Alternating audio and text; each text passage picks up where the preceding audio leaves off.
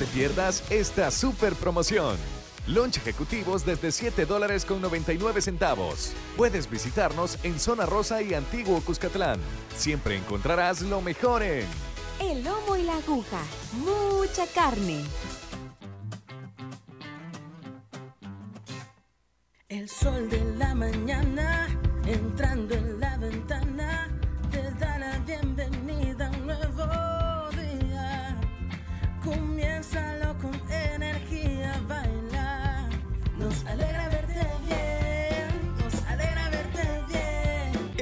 Mundo te cuidamos porque queremos que la pases siempre bien.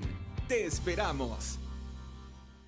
El lomo y la aguja, único y diferente, donde siempre encontrarás los mejores cortes, el mejor ambiente, la mejor atención y los mejores precios. El lomo y la aguja es para vos, que solo te gusta lo mejor.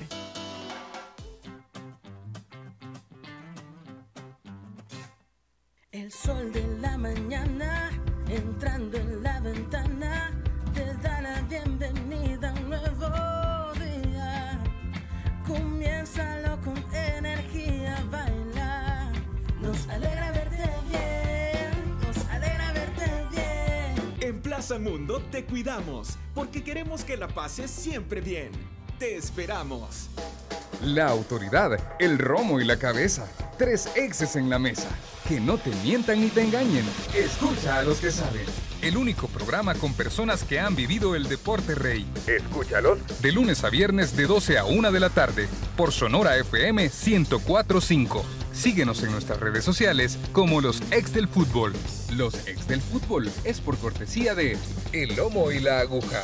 Mucha carne. Dolocrim de Laboratorios Suizos. Hola, ¿qué tal? Buenas tardes, bienvenidos a los ex del fútbol. Estamos analizando, ya que no vine ayer. Manuel, estamos repasando aquí las jugadas y las acciones. Gracias por estar en sintonía de los ex del fútbol. Recuerde siempre activar las notificaciones en la plataforma de YouTube para que al momento que nosotros iniciemos el programa le caiga esa notificación. También a través de las redes sociales estamos en comunicación y del 74709819, que es nuestro número de WhatsApp. Además, eh, hoy vamos a hablar acerca de algo que se está suscitando en el mundo, en París específicamente, y hablamos de Lionel Messi, que ya llegó, ya va a ser presentado también con el París. eh, así que Manuel está, no sé si feliz, contento, ya vamos a preguntar cómo se siente Manuel Salazar. Eh, también eh, nos quedan partidos pendientes, el de Chalatenango, el de Limeño también, aquí está contento Manuel, y también el de Jocoro, que fue una fiesta de goles. Así que vamos a hablar acerca de, de todo ese tema, cuál fue lo bueno, lo malo, lo feo de esta jornada número 2. Si creen que peligra el puesto también de un técnico, Por ¿Sí supuesto, sí. Si creen así, usted también comenten a través de las redes sociales. Profe Emiliano, ¿qué tal? ¿Cuánta formalidad? Sí, gracias. Hoy, hoy nos bañamos, nos bañamos.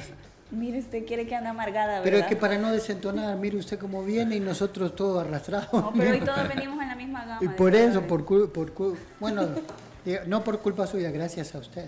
Para, para no desentonar. Gracias, profe. Eh, dígale la verdad a la gente, no que estábamos analizando, que nos regaña detrás de cámara, dígale. No deja Nos, hablar. nos pone tarea, nos, nos, nos pone la fichita, ella no pone. Y sí, no hoy se, vamos no a se de moja la no, fichita. no se moja nunca usted. No, yo no. Pero, pero igual es, es bueno tenerlo. Le Gracias, agradecemos. profe. Así que un saludo a nuestros amigos que nos acompañan y esperemos que disfruten el programa tanto como nosotros. Manuel, ¿cómo está? No es culpa de Diego. No es culpa de Diego. Estaba viendo el gol y Diego cierra bien con, con- Bueno, Diego, si nos estás escuchando, nos estás viendo, por favor, te felicito por llegar al área marcando al extremo que te correspondía marcar, que en ese caso era César Flores. Entra con marca al área, probablemente el rechazo es a una zona en la que si le vuelve a pegar así Wi- William, pues difícilmente le vuelve, a, le vuelve a salir un gol así, pero la verdad es que muy bien por parte de Diego que ha llegado a cerrar. Eh, en cuanto al tema de eh, Messi, eh, fíjate que eh, hablábamos también bastante acerca de esto el, el día de ayer, pero cuán importante es el acontecimiento social que está sucediendo, ¿no? Porque al- al- alrededor de todo lo deportivo está sucediendo un acontecimiento social. La llegada de Messi a París está haciendo eh, una conmoción total en París. Gente, miles de gentes esperando en el aeropuerto, no desde hoy, sino que desde días anteriores. Y a ver, cuando tú vas al aeropuerto en, en- en- esas ciudades, a ver, lo más probable es que no veas a Leonel Messi, lo vas a ver subiéndose en todo caso a un carro y ves pasar el carro. Pero con estar ahí.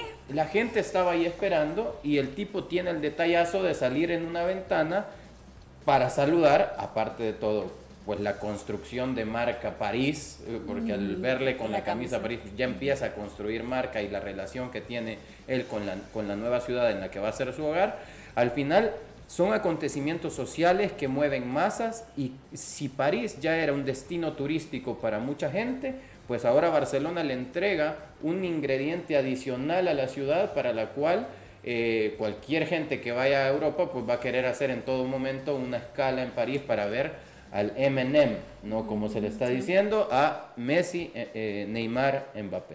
Bueno, profe, ¿qué tal? Hola, ¿cómo estás, Bien Diana? emocionado. Manuel, Emiliano.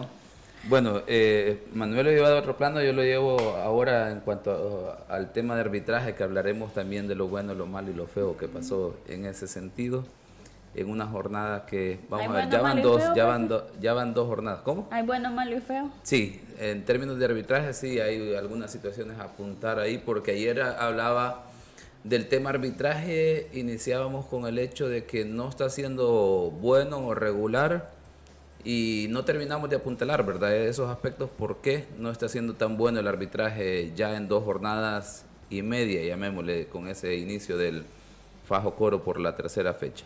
Bueno, y también recuerde que puede disfrutar de sus lunch ejecutivos desde 7 dólares con 99 centavos. El lomo y la aguja, mucha carne. Y vamos a iniciar con eso porque es el tema del momento y es lo de Messi. Messi de que ayer andaba muy tranquilo en su casa. Ya eh, Antonella muy temprano publicó una fotografía ya en el avión que iban los cinco, siempre como en familia lo hacen.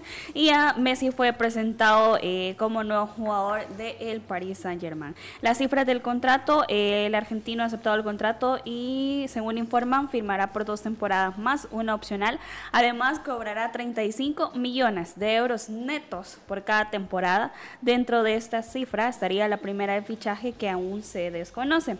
Eh, la agenda de Messi, eh, ya sabemos que el argentino eh, llegó al trámite con el París, pasará su reconocimiento médico y se espera que en las próximas horas eh, firme ese contrato con dos años, como lo mencionaba, y uno opcional. Eh, debe hacerse oficial en breve. También mañana tendría una presentación por todo lo alto en el Parque de los Príncipes. No está confirmado todavía si sería en la Torre Eiffel, porque el París lo había reservado para este día 10, pero no se sabe todavía si será el día de mañana.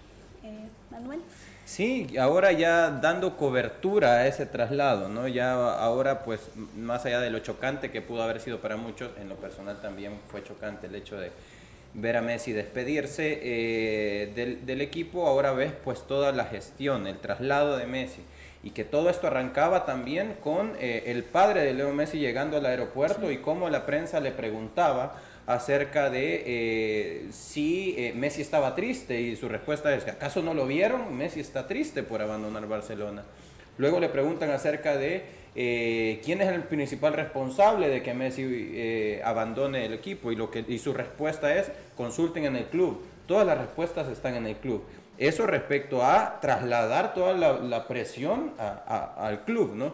Luego, como bien mencionás, la publicación de Antonella en la que anuncian que ya van juntos a una nueva aventura en la vida, los cinco, ¿no? y se me había olvidado lo de Neymar, que también puso lo de Neymar, eh, otra vez vamos a estar juntos. Eh, luego vemos que a eso de las 3.45 de la tarde hora de París, 7.45 de la mañana hora nuestra en El Salvador, pues estaba aterrizando en, en París y sucedía lo que, lo que, lo que yo les, les comentaba, ¿no? El- aquello en, en el que hay miles de aficionados en el aeropuerto de París esperando que Messi salga para verle pasar en un carro. Sal- se ve que abandona el papá de, de Messi, se ve que sale del aeropuerto, pero él sale por una ventana a saludar a, a su nueva afición. Y pues en ese sentido es un acontecimiento, como te digo, a- más allá de lo deportivo, también es un acontecimiento social. Eh, bien mencionabas que no se sabe todavía dónde va a ser la presentación oficial como, como miembro del equipo y verle ya utilizando la camisa y el número que aún se desconoce, si va a ser el 30, que es el con el que debutó en el equipo, si va a ser el 19, que es su primer número como profesional que tuvo en Barcelona, eh, si Neymar va a ofrecerle nuevamente darle el El número 10. Eh, Y aparte de eso, pues e- es el hecho de que, es bien mencionado, la, la agenda de, de- de Messi, ¿no? Messi va a pasar hoy, eh, eh, si no es que en estos momentos está sucediendo, el, eh, el, el chequeo médico para poder estar eh, listo. Después de eso, pues se viene, imagino que mañana, la lógica dice que mañana va a ser la presentación con la camisa, ya sea en el estadio, en Parque de, de los Príncipes, o eh, también se vio ciertos ensayos de luces en París, en, en la Torre Torre Eiffel, se vieron ensayos de luces con luces de color del equipo, ¿no? Como, se die- se- como, como, como en todo caso lo tiene planeado el PSG que se desarrolla.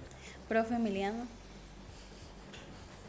Yo la verdad que, que sigo estando sorprendido, es algo que, que no esperaba, que no ¿Piensa creía que fue yo- muy rápido, profe, todo? No. Eh, fue en, los tiempos que tenía que ser porque hay un apuro grande, ya todas las ligas empiezan, eh, ya todos los jugadores que estuvieron compitiendo tanto en, Copa América, Copa de Oro, Copa de Europa, ya están todos incorporándose a sus equipos y todos em- empezando un año, un calendario deportivo que termina con el Mundial de Fútbol. Entonces, para, para todos los futbolistas que está- están casi implicados, ¿no? Sobre todo en selecciones nacionales, es un año importantísimo. Entonces, cuanto mejor, más rápido, eh, eh, en este caso Messi que tiene que cambiar de, de ciudad y de equipo, estén involucrados con sus equipos y sus compañeros, eh, va a ser mucho más importante de cara a lo que ellos piensan y sobre todo lo que todos creemos que Messi va a jugar, probablemente juegue su último mundial y probablemente sea el más importante de su vida.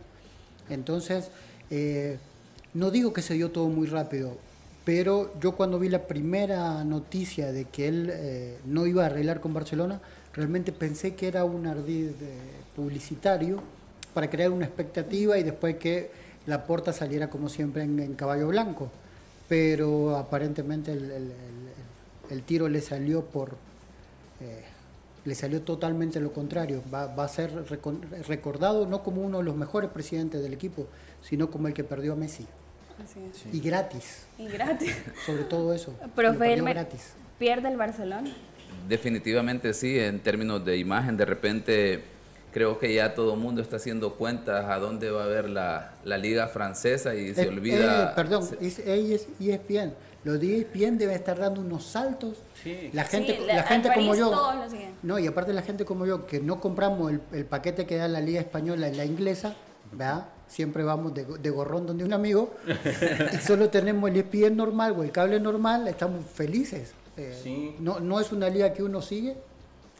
Pero es una liga que de- todos transmiten. Sí, que- la, la Uber Eats sí, porque es la, es la más barata. Y te, y te imaginas, Ah, aparte... y eso, la gente de Uber, E- Uber Eats debe estar feliz de tener la imagen de Messi. Sí, apa- aparte para Messi llegar a la liga francesa en donde el gol cuenta lo mismo para una bota de oro, eh, llegas, llega a una liga en donde ya mencionabas tú la cadena televisiva que va a estar eh, dando los partidos, ellos mismos estaban dando la cobertura hoy de todo el traslado de Lionel Messi, hablaban acerca de los 35 millones que tú decís, Sí. Eh, Diana, pues 35 millones en Francia en términos de impuestos, pues es una cantidad menor eh, a nivel bruto, ¿no? Porque el tema de impuestos es menor. En Francia es más fácil para, eh, para un equipo darle los 35 millones netos a Messi en España, en Francia, que dárselos En España. en España por este, por este tema. Y al final eh, hablaban en la prensa eh, argentina, incluso en, en ESPN Argentina, por ejemplo, comentaban acerca de qué tanto este equipo se vuelve un capricho de un niño rico, ¿no? Porque al final el niño rico lo que quiere es su Champions y el niño rico lo que quiere es tenerla a cualquier a toda costa. Y hoy tiene a Mbappé, a Neymar, a Messi, a Di María, tiene eh, a Berratti, tiene a Donnarumma, tiene a Sergio Ramos, tiene a Wijnaldum, tiene a Hakimi, una cantidad de, de jugadores como para cumplir ese capricho. Y decían eh, acerca de por qué eh, no sería capaz este niño rico, que ya ha conseguido en muchas ocasiones ahora tener un, un- un- un- un equipo de ensueño, este niño rico puede hacer que Messi incluso debute el sábado.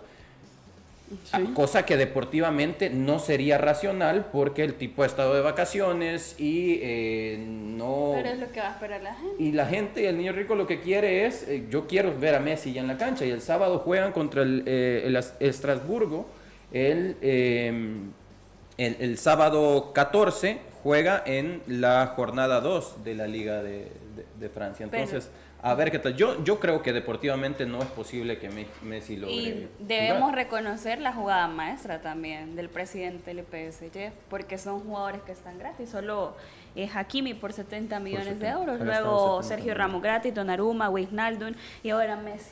Pero, Dificultad con la que tiene en términos de dinero, que me imagino yo eh, como presidente del club y el club, y los jugadores le llegan gratis, ¿verdad? Así que ironía, ¿verdad? Todo se le dio, pero- Sí, parecía, de repente parece un guion, ¿verdad? De película esto, porque tenés a un PSG, PSG patrocinado por eh, eh, empresas de Qatar y enseguida, año y medio después, ¿verdad? Tendrás el Mundial en Qatar, ¿verdad? Pareciese un, un guion de película o de un documental, ¿verdad? Bien elaborado, cómo ha ido desentramándose esta situación. Y como decía, ¿verdad? Interesante porque pierde la Liga Española, pierde el Barcelona en términos de eh, rating, de imagen, de marca, posiblemente patrocinadores, a- alguien que estaba con los ojos puestos en Messi, ahora obviamente verá para la Liga Francesa, una Liga Francesa que en términos de competitividad, digamos, no, no es igual que la Liga Española, Liga Italiana, Liga Inglesa, ¿verdad? Pero obviamente el espectáculo parece que va a estar ahí en Francia. Bueno, vamos a esperar qué es lo que pasa mañana, si habrá presentación en el Parque de los Príncipes o en la Torre Eiffel para Messi. Y qué dorsal, porque creo que todos estamos especulando con ese posible dorsal que va a tener Messi. Ahora nos vamos a nuestra liga, vamos a analizar el limeño Firpo, eh, un partido que me imagino que Manuel estuvo pendiente de todo lo que pasó. Además, no solo quiero resaltar este partido en cuanto a las situaciones de juego, sino que también al terreno. Sí. Un terreno de juego muy bien iluminado. Felicitar a toda la gente de Santa Rosa, a don Rómulo, porque sé que este ha sido un sueño que han venido construyendo y se concretó el fin de semana. Así que muchas felicidades a la gente de Santa Rosa. Eh, hablando ya, situación de juego, William Canales de penalti el 44, eh, ya vamos a hablar en situaciones tácticas, y Felipe Ponce con un golazo también al 74 para el cuadro de Municipal Limeño. Manuel Salazar, ¿qué Sí. opina acerca de la del once inicial del Toto? ¿Lo quiere decir? Sí, sí, sí. Mira, sí, he- hemos estado pendiente en lo que hemos podido, hemos estado pendiente incluso también platicando con eh, gente de- del equipo de Firpo y al, y al parecer el equipo hizo un muy buen trabajo, ¿no? Y, y lo que hemos podido ver también es que el equipo ha mejorado mucho tanto de la primera jornada para esta jornada. El empate deja un sabor amargo porque sabemos que hay una expulsión en el minuto 56, si no me equivoco, hay una expulsión del Momo Gómez en Limeño y Firpo se queda con un jugador más dentro de la cancha para poder hacer frente al 1 por 0 que ya tenía en la bolsa, ¿no? Pareciera ser que el equipo, eh, y estoy empezando por lo malo para después hablar de bueno. tantas cosas buenas que suceden en el partido. El equipo pareciera ser que eh, se ve satisfecho con se- sentirse con el 1 por 0 a favor y luego eh, intenta guardar ese resultado. Más allá de eso, temas a, des- a destacar es el hecho de que se me ha comentado que el clima en Santa Rosa de Lima estuvo ideal para un buen fútbol. El jugar de noche hizo que el partido fuera más intenso, más suelto. Esa es la palabra que, que comentan. Nos sentimos más sueltos a la hora de jugar eh, a, eh, a esa hora, valga la redundancia. Eh, cuántos equipos no deberían de copiar o intentar llegar a lo que está haciendo ahora San Miguel, lo que está haciendo ahora Santa Rosa de Lima, para poder tener un fútbol más intenso. Ayer hablábamos de la intensidad que se vivió también en el clásico de eh, Águila Faz, en el que los, jugadores se, fue- se vieron más sueltos. En cuanto a Firpo, ha tenido un buen desempeño. eh, hay un error puntual en el gol y es que viene, es procedente de un saque de banda y eh, se dejan marcas sueltas. ¿no? Eh, yo creo también que en ese sentido al equipo eh, le está faltando eh, la presencia de un líder al cual se acostumbró a contar con él en el campeonato anterior. Que era Tardelli. No estoy hablando de algo bueno, al final sí estoy hablando de Tardelis, pero totalmente, pero el equipo debería eh, también poder eh, no depender de una voz de mando en esos momentos, ¿no? Tú tenés que saber cuál es tu, tu trabajo, pero sí se, se ve que en jugadas puntuales hace falta un, un liderazgo como para que eh, no, no caer en esas situaciones tan peculiares como la del gol. Es un golazo el de Felipe Ponce, pero proviene de un saque de banda en donde se deja ejecutar el saque de banda con mucha libertad y se sueltan las marcas. Felipe Ponce tiene suficiente tiempo para poder, más aún sabiendo el pie que tiene Felipe El Ponce para, para, para ofender. Eh, creo que a- hablando acerca de, de las disponibilidades que puede tener Firpo para el siguiente partido, pues ya va a poder contar con Mario Alfaro, que recordemos que tenía una suspensión, va, eh, pareciera ser que Tardelis Peña también va a poder eh, formar parte del equipo o que ya puede estar disponible. Entonces, en ese sentido, Firpo va a buscar su primera victoria. El empate en Santa Rosa no es malo, no es malo. Lo malo fue el empate en, en Usulután con Jocoro y por eso es que se vuelve tan necesaria una victoria para Firpo. Para ¿no? Firpo. Y un Firpo que pierde a dos jugadores, porque si ustedes vieron el partido, salió lesionado Jefferson Polio al primer tiempo y también Álvaro Lizama, un Firpo que salió, profe Emiliano, con Joel Almeida, Eduardo Vigil, Jaime Ortiz, Moisés Mejía, William Canales, Wilson Rugama, Álvaro Lizama, Cristian Cineros, que ya retornó con el equipo, Jomar Williams, Wesley Tanque, Jefferson Polio, el técnico ya sabemos, el profe Roberto Gamarra, y un eh, municipal limeño con Abiel Aguilera, Walter Guevara, Yosimar Quiñones, Mario Machado, Fernando Méndez, René Gómez, expulsado, Carlos García, Eve Rodríguez, Felipe Ponce, Roberto Melgar y Harold Alas. ¿Qué le pareció los dos parados ver, tácticos? Los dos parados tácticos fueron interesantes. Lo que decía Manuel, que aparentemente tiene que ver primero con los jugadores de los dos equipos y después, obviamente, que el clima hace que el juego sea más abierto. Vi un Firpo que, de entrada trató de, imponer condiciones. eh, Limeño trató de presionar alto. La, primera jugada es una, una jugada que, trata de salir, creo que es eh, Moisés, sale mal jugando. El, el- el gemelo Rodríguez tira un centro y Méndez no la puede capitalizar y queda en el techo del arco. Entonces son dos equipos con, una actitud, más que idea, actitud parecida, ¿no? de tratar de presionar alto, de obligar al equipo rival a que, a que, a que se equivoque y con jugadores rápidos adelante. Si no me equivoco, eh, después ya con el partido abierto y, y con uno menos, eh, Méndez fue el que Méndez del limeño me dejó un- un- una gran impresión. Él solo, él solo prácticamente se ocupó de, lo- del- de la, de la saga de Firpo. Y, y- y no tiene nada que ver con que Firpo o lo marcó mal o lo dejó jugar o, o- soltó marcas como así pasó en el gol, sino que el tipo se las ingenió para siempre re- recibir con espacio, para poder girar, para poder sobre todo cambiar de ritmo. Tiene un cambio de ritmo muy, muy interesante que si hubiese tenido más acompañamiento eh, podíamos haber visto un partido más interesante. Aún así, eh, prácticamente Limeño la única jugada de, de peligro que tuvo es la que decimos de Méndez empezando el partido y después cuando parecía que era un partido cerrado, la, de Ponce, ¿no? Como dice Manuel, soltaron marcas en un lateral hacia un costado, dejaron tirar un centro, eh, ese centro que no fue a la boca de- del área, sino que fue afuera y ahí eh, eh, Ponce controla y, y- y tiró muy bien. Eh, las marcas, los contenciones no achicaron bien los espacios. El que sí achicó los espacios fue Pituca, que lo agarró adelantado, que probablemente si hubiese tenido uno o dos pasos atrás, podía haber eh, eh, atacado de mejor forma la pelota, porque, porque le cae en la espalda de él, no al costado, pero en la espalda. Y después de ahí, creo que Firpo hizo todo para ganar. Hizo todo para ganar. Eh, movió bastante bien la pelota. Eh, en el segundo tiempo, a mí me parece que el gol que le anulan a, a Jamal Williams no es falta. Me parece que saltan los dos iguales. Por dos. El, el- el defensor, el defensor ¿Qué dice que, el que que, sabe? re- que retrocede, creo que creo que es Guevara.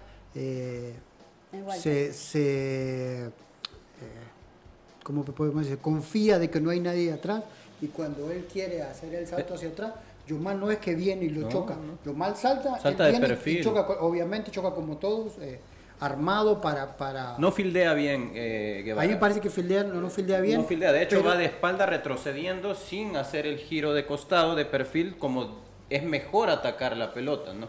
Pero y, es por una, lo que hablamos siempre de los criterios arbitrales, ¿no? porque es una situación de juego. Él viene retrocediendo obviamente para defender la pelota, pero ¿quién tiene el panorama, el mejor panorama, la mejor ubicación para atacar la pelota es Yomal, Sí. que viene con la pelota de frente y él va hacia la pelota. El otro que viene de, de espalda obviamente no lo ve, pero Yomal no lo choca. Yomal salta y Guevara choca con él y obviamente como viene mal parado, retrocediendo, eh, se ve más aparatoso. A mí me parece que ahí, ahí eh, el árbitro, eh, digamos, va por lo, lo más fácil, ¿no? Eh, una falta en, en ataque, porque si fuese al revés la jugada, no te cobran penal. Cierto. No te cobran penal. Eso es cierto, profesor. Lo- lo- los defensores te chocan mil veces y no te cobran penal. Y ellos, y, y lo que aducen es los verdad. árbitros siempre es lo mismo, que cuando uno va retrocediendo para cabecear de espalda o de costado, el central tiene la pelota de frente y si te choca es porque él tiene mejor panorama. Pasó lo mismo al revés y cobraron falta. Y después eh, sigue siendo interesante lo que muestra Tanque en ataque. A nosotros al principio nos parecía un jugador tal vez hasta tosco, pero poco a poco se va metiendo. ¿Qué tal En- esa jugada en- esa jugada del gol sí se, se lleva a casi tres defensores y saca un centro medido para Yomal. Eh, gana tam, no, o sea, lo que mostramos es que no solo juega bien por arriba, por, la contextura que tiene, sino que por abajo es interesante. Porque él también en un anticipo, también tuvo el 2 a 0 al pegar un, cabezazo en el travesaño.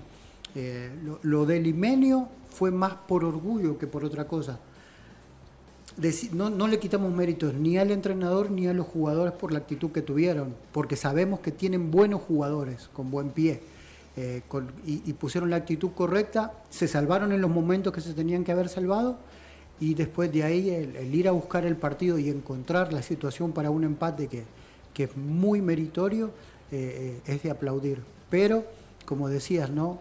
creemos que la cancha de, si bien hacen el- la inversión de, de ponerle luz a la cancha, creo que todavía podrían mejorarlo un poquito más el campo de juego y sería más beneficioso para el limeño por la calidad de jugadores que tiene. Profe Elmer, tres puntos. La Eh, eh. expulsión de Momo, eh, el penal eh, y el gol anulado. Yo pensé que me iba a decir es, es el momento de defenderse, pensé que me iba a decir. No, pensé que también quiero ¿Lo hemos saber. atacado? No, no, me- no lo, lo digo en broma, pero me parece genial lo- los planteamientos que han hecho en relación a cómo han evaluado la jugada. Y, y aquí es cuando uno encuentra sentido a todo este hecho de interactuar, intercambiar ideas Sí. Y ver y escuchar el punto de vista, no de otro árbitro, porque los árbitros obviamente tratarán de ver la perspectiva bajo las reglas de juego, procedimiento, bajo las experiencias que se tienen. Y interesante lo que plantean en relación al gol, que definitivamente falta desde el momento en que el atacante lleva el brazo extendido. Ahí, porque hace que a pesar de que el defensor va en retroceso, termine generándose un contacto eh, con el brazo del eh, atacante en ese caso y no podemos decir que se pegó en el brazo, por así decirlo. Sí. Pero eh, lo que sí tiene un gran sentido en esto es que si vos revisás esa acción en relación a cómo se desarrolló el juego, todo cómo se, se decidió en cada una de las acciones, no hay coherencia. Porque, Ok. como lo plantean, ¿qué pasa si esta acción se da en la en- de parte de un defensor? ¿La va a sancionar el árbitro como penal o no? ¿O ahí se va a hacer del ojo pacho y va a decir, ah, bueno, no, es que el defensa para sacar el balón hizo, tuvo que eh, hacer ese movimiento? Entonces, eso se habla de coherencia, uniformidad en la aplicación de las reglas de juego. Tanto el atacante como el defensor tenés que medirlo con la misma, con, los- la misma intensidad, los mismos lineamientos. Y en ese partido no se dieron esas circunstancias. Ese es un tema que llama la atención, que uno ve esa acción y ahí es la importancia de que cuando estás viendo el juego, eso parece irrelevante en relación a la intensidad y cómo el árbitro está dejando pasar el juego. Ese es el tema, porque el juego fue bastante, un juego bastante, digámoslo así, trabado, porque mucha falta, mucho contacto, y eso va dentro de los temas que eh, la, la coherencia de lo que también hablábamos en relación a por qué está dejando de- a deber el arbitraje, no está cumpliendo porque te hace ver esas jugadas como normales, porque la intensidad del juego en términos de cómo se permiten las faltas, los contactos son demasiado fuertes, muchas acciones que deberían de ser amonestadas de primera para que no llegues a esas circunstancias en las que los jugadores se acostumbran a extender los brazos porque pareciera que ya es normal en el partido y generar esas situaciones de contacto, ¿verdad? Entonces, eso en esa situación, a pesar de que en primera instancia uno ve y dice, no, parece que no hay falta, Sí. y- pero midiendo cómo se ha desarrollado el juego. Y luego el balón hizo, tuvo, la tarjeta roja definitivamente eh, Sí, eh, ahí al límite en el sentido de las partes que hacen contacto, si el que eh, ha tenido la oportunidad de ver la acción, es como decimos con el costado de la pierna del jugador que, que- que realiza la falta, que, que contacta, no es una jugada de frente. Luego la del penal es una situación que no queda una, del todo claro y aquí es donde al no haber una toma clara hay que darle el beneficio de la duda al árbitro asistente o al árbitro, que me parece que es el árbitro asistente quien termina la, tomando la decisión, que en todo caso creo que es el menos indicado porque lo estás viendo Yo ahí de lado. tengo un par de Debería ser preguntas, de la perspectiva del árbitro el que debió haber tenido la Si me- mejor si me permite. fotografía o imagen de esa situación. si yo soy el, el central y tengo ciertas dudas acerca del penal, yo lo que alcanzo a ver en la, en, en la televisión es que él lo primero que hace es volver a ver a línea y le- se permite, se, se mantiene viéndolo por varios segundos y en línea no le indica nada. Pero luego él marca el penal, el, el central. central. Entonces, ¿por qué voy a auxiliarme de línea? Si el- eh, es decir, ¿por qué es esa, esa resolución? En todo caso, estoy viendo a línea para que me indique si es penal o no. Porque no estoy seguro de la jugada, ¿no? Pero si línea no hace ninguna acción, quiere decir que no era penal en todo caso, ¿no? Eh, vamos a ver, desde la perspectiva del asistente, diríamos que inicialmente podríamos hablar que no hay una situación para falta, pero en este caso el contacto debe ser inmediato para eh, y rápido. Lo ves y decís, ¿tenés alguna información? Dámela. Si no, yo continúo. Porque cuando ya te mantenés un momento, otro momento observando al asistente, lo estás casi que obligando, mira, marcame algo. Ajá, exactamente, pero, Porque pero en me- línea no le dice nada. ¿Qué debe hacer en línea para decirle "N- no fue falta o, no- o no sé para qué estaba Porque, viendo a línea ajá, si no le da información? Aquí, aquí es la importancia de la preparación. Un asistente también te puede indicar sin necesidad de levantar Ah, la ok, bandera ok. Que ha sucedido algo porque vos ya lo has planificado eh, en la interna antes del juego. Algunas situaciones en específico. Mira, cuando yo te me quede viendo, no solo una, la vista de comunicación, de información inmediata, sino que te estoy diciendo, indícame algo, me voy a mantener y si no te querés comprometer, no levantes la bandera, pero dame tu opinión. Puede ser ya un, un- un- parte de la planificación del equipo arbitral Totalmente. inmediatamente y posiblemente en ese caso el asistente pudo haber trasladado una, una señal al árbitro discreta que no está dentro de las reguladas dentro del reglamento para que ya con eso el árbitro decide. ¿verdad? Una Eso confirmación tácita, Sí. por así decirlo. Exacto, entonces esa es una situación que pudo haber pasado ahí, pero bueno, el problema aquí es la duda que generan algunas decisiones. Si se recuerdan, por ejemplo, en la expulsión, eh, el árbitro sanciona, va a su mano a la bolsa de la camiseta y de hecho se deja la parte de la tarjeta amarilla afuera, ¿verdad? Porque inicialmente iba a amonestar, pero es el cuarto árbitro que le dice, mira, desde donde yo estoy es una situación para tarjeta roja y cambia su decisión, no porque el árbitro iba a dar tarjeta amarilla, que esas mismas situaciones es lo que sucedió en el penal.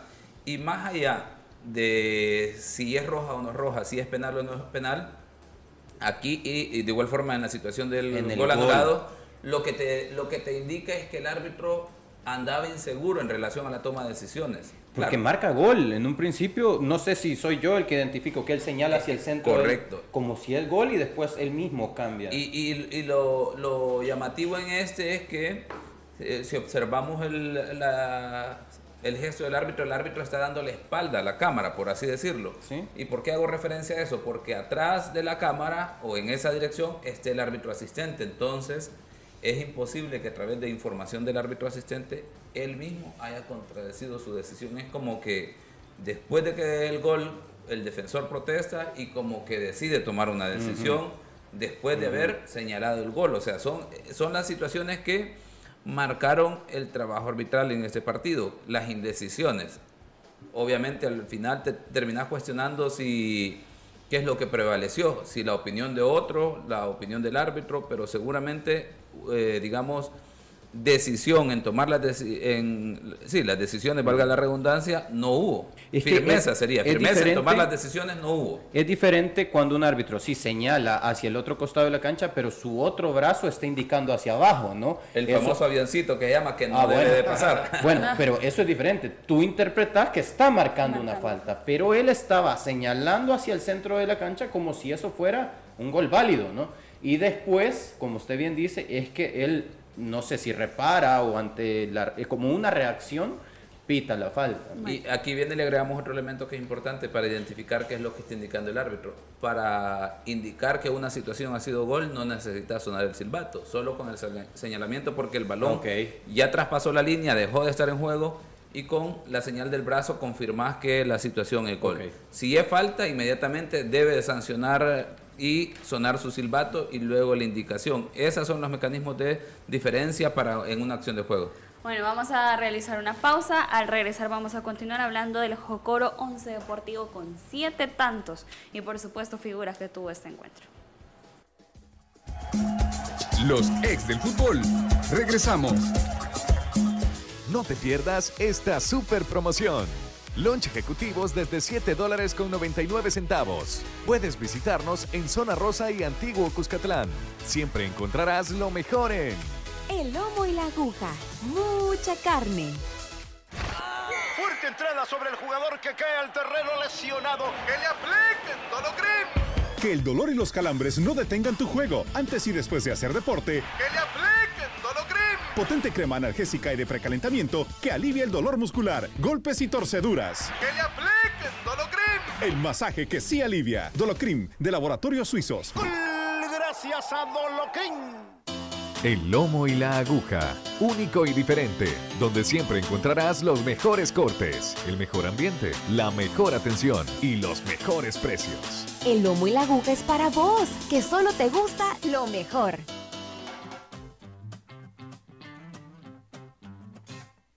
El sol de la mañana entrando en la ventana te da la bienvenida a un nuevo día. Comienza con energía bailar. Nos alegra verte bien, nos alegra verte bien. En Plaza Mundo te cuidamos porque queremos que la pases siempre bien. Te esperamos. No te pierdas esta super promoción. Lunch ejecutivos desde 7 dólares con 99 centavos. Puedes visitarnos en Zona Rosa y Antiguo Cuscatlán. Siempre encontrarás lo mejor en el lomo y la aguja. Mucha carne. Fuerte entrada sobre el jugador que cae al terreno lesionado. Que le apliquen Dolocrim. Que el dolor y los calambres no detengan tu juego antes y después de hacer deporte. Que le apliquen. Potente crema analgésica y de precalentamiento que alivia el dolor muscular, golpes y torceduras. Que le apliquen Dolocrim. El masaje que sí alivia. Dolocrim de Laboratorios Suizos. Gracias a Dolocrim. El lomo y la aguja, único y diferente, donde siempre encontrarás los mejores cortes, el mejor ambiente, la mejor atención y los mejores precios. El lomo y la aguja es para vos, que solo te gusta lo mejor. No te pierdas esta super promoción. Lunch ejecutivos desde 7 dólares con 99 centavos. Puedes visitarnos en Zona Rosa y Antiguo Cuscatlán. Siempre encontrarás lo mejor en el lomo y la aguja. Mucha carne. Continuamos con los ex del fútbol. Gracias por continuar eh, con ese movimiento. Entonces, muscular, golpes, calambres o torceduras que le apliquen Dolocrim, crema analgésica y de precalentamiento, Dolocrim el masaje que sí alivia, Dolocrim de laboratorios suizos. Y continuamos ahora en el oriente del país para hablar de ese encuentro entre Jocoro y Once Deportivo. Vaya tarde que nos regalaron en ese complejo deportivo. ¿Cuántos goles? Siete. El primero de Craig Foster a los 19, luego Foster a los 24, Medrano que volvió a anotar a los 29, Fertis Hernández eh, el oriundo de esa zona, al 42 de penalti, Boris Morales el 45 más 1, Diego Areco de penalti el 71 y Nelson Alvarenga anotó al 76 para poner el definitivo 4 goles por 3 entre estos dos equipos de la primera división. Hablando en cuanto también a la situación de juego o a las alineaciones que presentaron estos dos equipos fueron las siguientes: Jocoro Héctor Ramírez Carvajal nuevamente, Kevin Calderón, José Valladares, Ferdis Hernández, John Machado, Noé Reyes, Elvis Claros y Herbert Chávez, Santos Guzmán, Joel Turcios y Kevin Berríos. En la zona defensiva, por su parte, el cuadro de once deportivo con Jonathan Guardado, José Barreto, Edgar Medrano, Boris Morales, Ener Orellana, Marvin Morales, Eric Guadrón, Dieter Vargas, Julio Enrique Cibrián, Craig Foster y Melvin Cartagena. ¿Qué tal la tarde de goles en Jocoro? el, el fin de semana, la jornada de goles, la verdad es que Pero fue. que, sí. Y este fue el, el- este partido fue el que Si tuvieron la disparó todo. oportunidad, no sé, de escucharlo en radio, yo tuve esa oportunidad y era cada gol y yo, Dios mío, ¿qué está 4 a 1 pasando? en el primer tiempo, ¿no? Ajá, pero ¿qué primer- está pasando? Sí, sí, sí. Lo- Mira, lo que sucede es, eh, yo creo que, que Once Deportivo ha encontrado en, eh, en Medrano, la, la etapa de Medrano ahorita es la consolidación de este jugador en primera división. ¿no? Si bien es cierto, ya tiene varios torneos en primera división, yo creo que ahorita está alcanzando él ya el asentamiento, como diríamos. Regularmente tú tenés cierta etapa de adaptación en un equipo, él la ha tenido en un nuevo equipo y en una nueva categoría, y eh, el equipo ha confiado mucho en él y hoy eh, tiene mucho que ver en el poderío ofensivo que pueda tener eh, Once Deportivo.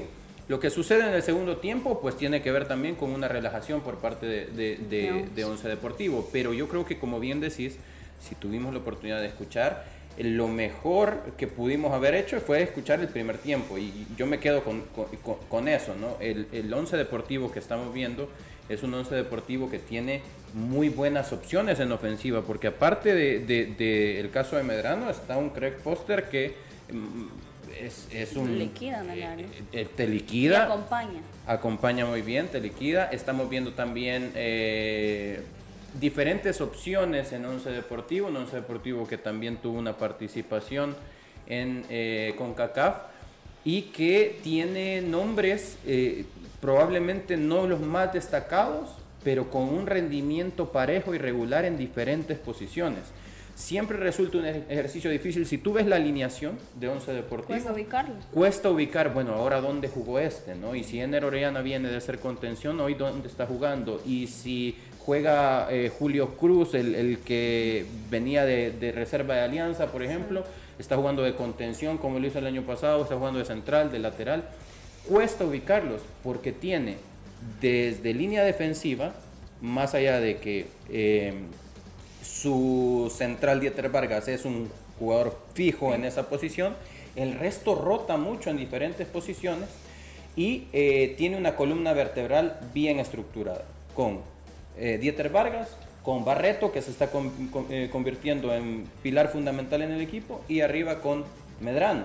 Los demás es una rotación de jugadores que presentan un rendimiento de un 7-8 de nota todos los partidos en diferentes posiciones. Sí, y no solo Manuel presentaba la ofensiva, Craig Foster, eh, también Medrano, también tiene a Boris Morales que viene de una lesión, está también Guadrón, que quizás no es un jugador que hemos mencionado mucho desde el torneo anterior, pero sí puede ejercer esa doble función Guadrón y se vuelven jugadores polivalentes, profe. Lo que le iba a preguntar, profe Emiliano, es que si debe hacer también eh, 11 deportivos, sí, ganó, hizo goles, está bien, pero Jocoro casi le da vuelta. Sí, y tiene que ver con eh, la seguidilla de partidos, ¿no? Había tenido, que hay que comentarlo, no es solo el partido de Guate, sino que el viaje, a pesar de ser eh, un viaje corto, pero, pero e- este proceso, digamos, eh, te quita tiempo de recuperación, de trabajo, de mejora física para estar preparando un partido de, de Conca Champions que realmente es, eh, es un hecho histórico para ellos y que es a lo que le apuestan realmente fuertemente. Entonces es, difícil quitarle el ojo de una situación a la otra. La verdad que por el momento la profundidad de plantel que tienen eh, se adecua a los rendimientos del equipo porque ha rendido muy bien en los tres partidos. ¿Ok? No pudo ganar a Águila, se lo empataron, perfecto. Fue a Guate, eh, ellos les tocó remontar, pero hicieron un gran partido. Y ahora van, y eh, bueno, teniendo un gran resultado donde habían sacado una diferencia, eh, casi se lo empatan. Yo creo que, que el resultado final dice que casi te lo empatan, pero en el primer tiempo, eh, Once Deportivo pudo haber metido seis o siete goles. Fue La- cuestión de exceso de confianza. Creo que sí, y eso, no sé si es exceso de confianza, pero, pero uno sabe que tiene el resultado a su favor. Tenés una seguidilla tan importante de partidos, tenés que cuidar a tus jugadores más importantes, tenés que cuidar el físico también porque ir a jugar a Jocoro es realmente muy desgastante todo, empezando por el viaje. Vos podés ir en el carro más cómodo, pero esos dos horas, tres horas y media de, viaje son, son terribles. Podés haber tenido el viaje más confortable con aire acondicionado, bajás y te encontrás con un vapor que, que- que- que- te baja enseguida la, la parte o la moral física, ¿no? Eh, después te encontrás con un partido muy difícil, que, que lo tuvo que trabajar, lo tuvo que trabajar Once Deportivo, y te encontrás con un resultado importantísimo, ¿no? Eh, con una efectividad muy buena, y, y después de ahí obviamente no te queda otra que bajar un poco la, la- el, el acelerador para cuidar piernas, para cuidar resultados, para cuidar jugadores. Y obviamente eh, a, Jocoro no le quedó otra que tirar toda la carne al asador porque hizo tres cambios rapidísimos. Eh, creo que en ese aspecto el, el- el- el profe Pablo Quiñones tiene un grandísimo problema porque parecería que no puede encontrar el equipo. Eh, de los tres partidos que jugó, solo tres jugadores cumplieron esos tres mismos partidos. Obviamente el portero siempre lo ha mantenido. Eh, y después de ahí, y después de ahí ha estado, ha estado Rotando. rotando, sí, porque eh, solo eh, Carvajal, Calderón y Claro fueron los tres que, que pudieron completar los tres partidos. Calderón siempre de central y el portero siempre de portero, pero Claro jugó de contención, Sí. de Sí. lateral y de rueda de auxilio prácticamente. Entonces, eso también te dice, nosotros lo vemos en Once Deportivo, ¿no? que ves un, un- un chico como Gu- Guadrón que tiene un corte más ofensivo y luego de jugar de volante por izquierda y, y rinde bien y, y no hay ningún problema. Pero ves eso al revés en un equipo que ya le Por ejemplo, casi eh, 10 goles. Herbert, Herbert Chávez. Lo- eh, exacto. es, es delantero, eh, jugó en, en su momento en, en Metapan y ahora pues llega y juega como volante también en Jocoro y es el caso contrario de lo que ha representado para eh, Once Deportivo Guadalajara. Cuadrón, exacto. Entonces, creo que, que- que por ahí pasa, ¿no? Vos ves lo- los. En el, en el primer tiempo, dos de los tres goles se dan por una situación en la que Once Deportivo eh, presiona alto, obliga el pelotazo a, a- a Jocoro, les gana el, el pelotazo, se lo gana de frente a sus defensores y ahí generan el, en la segunda pelota generan el gol. El primero es, eh, le gana Julio Cibriana a, a- a Santos Ortiz, a Santos, perdón, Guzmán. a Santos Guzmán, le, le cae a, a- le cae a Boris solo y Boris agarra y, y le acierta la diagonal de Foster, ¿no? Y en el otro gol, eh, y en el otro gol pasó lo mismo, la segunda pelota la gana Cartagena como Siempre volante izquierdo y él eh, le encuentra la diagonal a Medrano y Medrano encuentra a Boris Morales en el cuarto. Entonces, en el segundo tiempo lo que pasa es que con Areco y, y- los cambios que hizo Once Deportivo, ese pelotazo que hoy el que estaba obligado eh, tirarlo era Once Deportivo, eh, Jocoro gana dos veces el cabezazo, uno por Areco y, el otro por, por su marcador central, y ahí empiezan a generar los goles, ¿no? El, el- penal, que a nadie nos queda claro, pero viene de un pelotazo al área donde salta el, arquero con Areco, que con su fuerza o su altura obliga a estas situaciones. Entonces, eh, no es tanto por juego, sino que es por obligación, por, por características del equipo, que, que terminan nivelándole un partido que, que- que tenía holgado para ganar. Como digo, ¿no? creo que el, el problema mayor en este caso, a pesar de no tener tantos puntos, no lo tiene Bruno.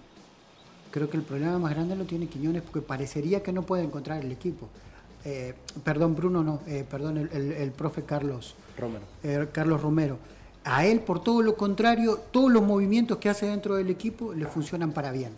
En cambio, en Jocoro, que había empezado con una expectativa diferente, parecería que pasó de un equipo que esperaba muy atrás a alguien que quiere defender en tres cuartos de cancha.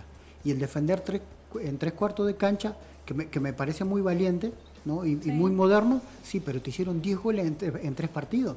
Entonces, una cosa es ser valiente y otra cosa eh, es, ser suicida, ¿verdad? Entonces, creo que en ese aspecto eh, habría que, que- no que modificar, sino que ser, ser, ser un poco más precavido para que todo lo bueno que se ve que quieren implementar dentro del equipo lo acompañe también con resultados, porque los resultados son los que te soportan o no tu forma de trabajo.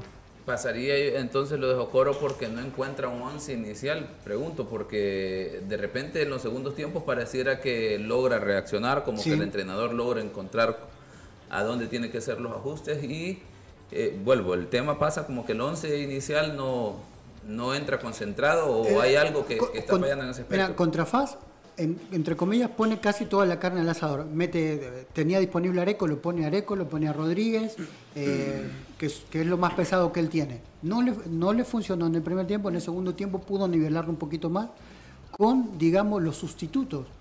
Entonces, dejó una buena, terminó dejando una buena imagen, a pesar de la goleada, terminó dejando una imagen correcta. A- le apunta a ese equipo contra Once Deportivo, que en teoría eh, venía un poco cansado por, por CONCACAF. Ese equipo no le funciona. Y entonces vuelve a tener que poner a, a- a Areco, a Rodríguez, eh, ahora no me acuerdo el, eh, el número 8, creo que es Alvarenga, que es el que hace el tercer gol. Ento- Entonces, a- parecería que, que- que- que en el- al equipo que él apuesta no, no termina de encajarle. Entonces, parecería que por eso, como en el, en el caso de Claros, que lo pone de contención, acompañando al contención, después lo pone como 10, después lo hace jugar de lateral, eh, probablemente es uno de los jugadores que él más apuesta, pero así va Muy- buscando como las sociedades dentro del equipo Muy para error, ¿no? cabal. Parecería que sí, parecería que sí, porque un grupo de jugadores le funciona un momento, cambia, le funciona mejor. Al siguiente partido vuelve a apostar en lo mismo, no le funciona. Y esos jugadores que hizo descansar porque no le habían funcionado son los que le levantan el partido otra vez. Entonces parecería que todavía no encuentra las sociedades suficientes como para que el equipo engrane como él quiera. Agregaría tres eh, apuntes en relación a ese partido en cuanto a los, eh, algunas situaciones que se han mencionado. Para llegar a Jocoro, en el caso de Once Deportivo, tiene que recorrer 252 kilómetros, 4 horas 30 minutos aproximadamente. Para ir al partido que hizo en Guatemala, 141 kilómetros, 2 horas 45 minutos, ¿verdad? Y un, y un- clima, y un clima mucho más fresco. Sí, muy- completamente diferente. Una cancha que en Guatemala, a pesar de haber llovido y estar Está lloviendo, muy bien, eh, muy demostró estar en muy buenas condiciones. Y voy a dejar tarea yo. Entonces, no, eh, eh, sí, en, en este sentido, sí, pues, la pregunta es, eh, por lo que describía Manuel y también Em- Emiliano, el tema de que pareciera que es una tendencia el hecho de cambio posición, posición, posición- de posición de los jugadores. Eh, porque eh, es una tendencia, pareciera que los entrenadores están aplicando el tema de versatilidad o, o polivalencia de los jugadores, ya no aferrándose a que este es lateral, este es volante. No sé si parte o inicia todo a partir de, de esa alianza del Tigana Meléndez cuando se vio en necesidad de recurrir a los jugadores que tenía y ubicarlos en las posiciones de acuerdo a una idea de juego que, que se adaptaba a esos, a, a esos efectos, ¿verdad? De que tenía necesidad de algunos jugadores por bajas, por diferentes situaciones, y luego un plantel reducido. Y luego la otra que tiene que ver con temas de metodología, que es lo que hemos estado viendo en la selección nacional, que el entrenador está aplicando eso, ¿verdad? Que hay jugadores que de repente uno dice, bueno, en el caso de Jairo Enríquez, por ejemplo, que todos estábamos acostumbrados a verlo eh, posiblemente de, de lateral o, o- o por una banda específico y ahora ya le encontraron otra posición con, cara- con características o funciones diferentes a las habituales, ¿verdad? No sé si eso será una tendencia. Es, es y- una, y- es una tendencia mundial, pero eh, nosotros a veces vemos mucho el, el fútbol de afuera y ves que, que cambian los perfiles de los jugadores. Y nosotros intentamos hacer lo mismo, cambiamos los perfiles de jugadores y probablemente se sientan más cómodos. Pero si uno no lo acompaña con trabajo y con herramientas para que ellos puedan superar estas situaciones, se va a quedar solo en un intento momentáneo y, y- y- y Se en puede un espe- y- frustrar. y casi un espejismo, O ¿sí? sea- porque o sea, un no- partido te puede faltar, el partido que no, que no te sale, ves que el jugador no tiene herramientas para intentar otra cosa. O sea, no es un tema solo de tendencia en el sentido de que muchos entrenadores lo están aplicando, sino también de metodología de trabajo. Pues de Sí, tal forma que el jugador durante la semana o el periodo de trabajo que tenga el equipo, pues este, se adecue a estas situaciones y le dé resultado, entendería yo. ¿verdad? No es que es una cuestión mágica que eh, lo intento el siguiente domingo para generar una variante y, y me funcionó o no me funcionó No, como y- un y- experimento. Cabal, y ahí como entrenador uno no se tiene que olvidar de, de- de los especialistas en... en- Exactamente. en- eh, de- que, que la, que la especialización del jugador no te quite el foco de, de- de- de- de- de- de hacerlo, de tener variantes como jugador. Porque al fin y al cabo le enseñas un poco de todo al jugador y, y no termina haciendo nada bien. Y, y el último apunte de los tres que les había señalado, si me queda tiempo, ahí me dice Diana, eh, eh, eh, en el hecho de que en el- la situación del Jocor 11 Deportivo, eh, lo que sancionó el árbitro fue el cabezazo de Jonathan, me parece que es el guardameta de Guardado. Once Sí, Jonathan Guardado. eh, Deportivo sobre Areco.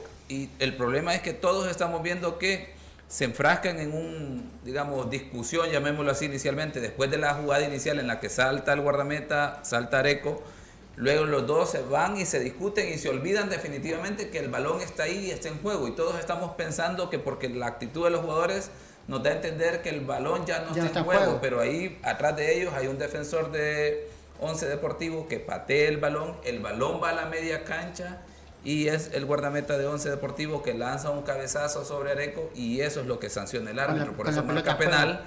La deuda aquí es que si sancionó el penal y de acuerdo a la regla 12 debió ser tarjeta roja definitivamente y no hubo tarjeta en esta circunstancia. Bueno, ahí también en el otro resultado que nos faltaba, eh, Marte en, condición eh, en condición de local cayó 2 por 0 frente a Chalatenango, tantos de Héctor Cruz al 54 y de Barahona al 87.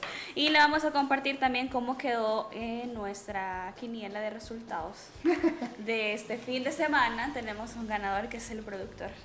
Así que felicidades. Eh, ¿Quiere? Lo voy a decir seguido.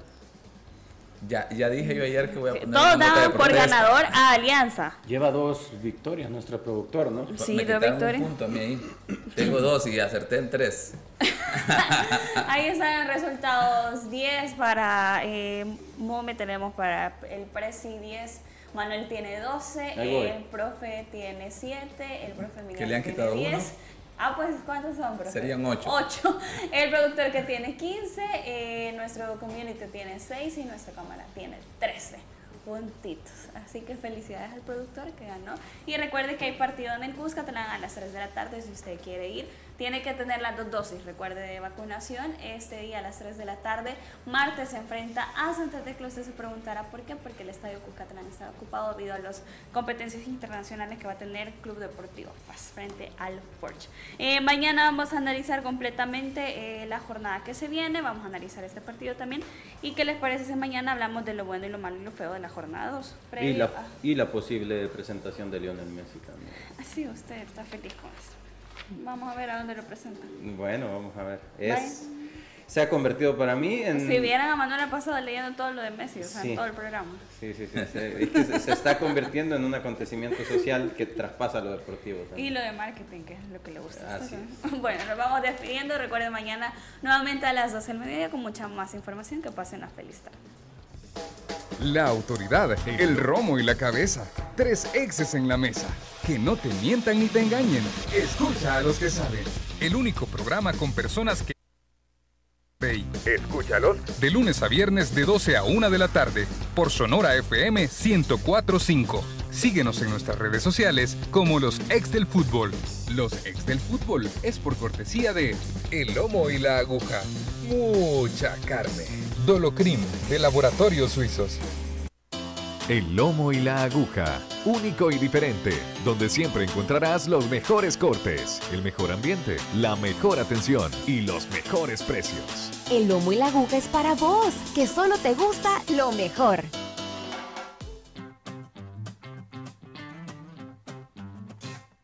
El sol de la mañana entrando en la ventana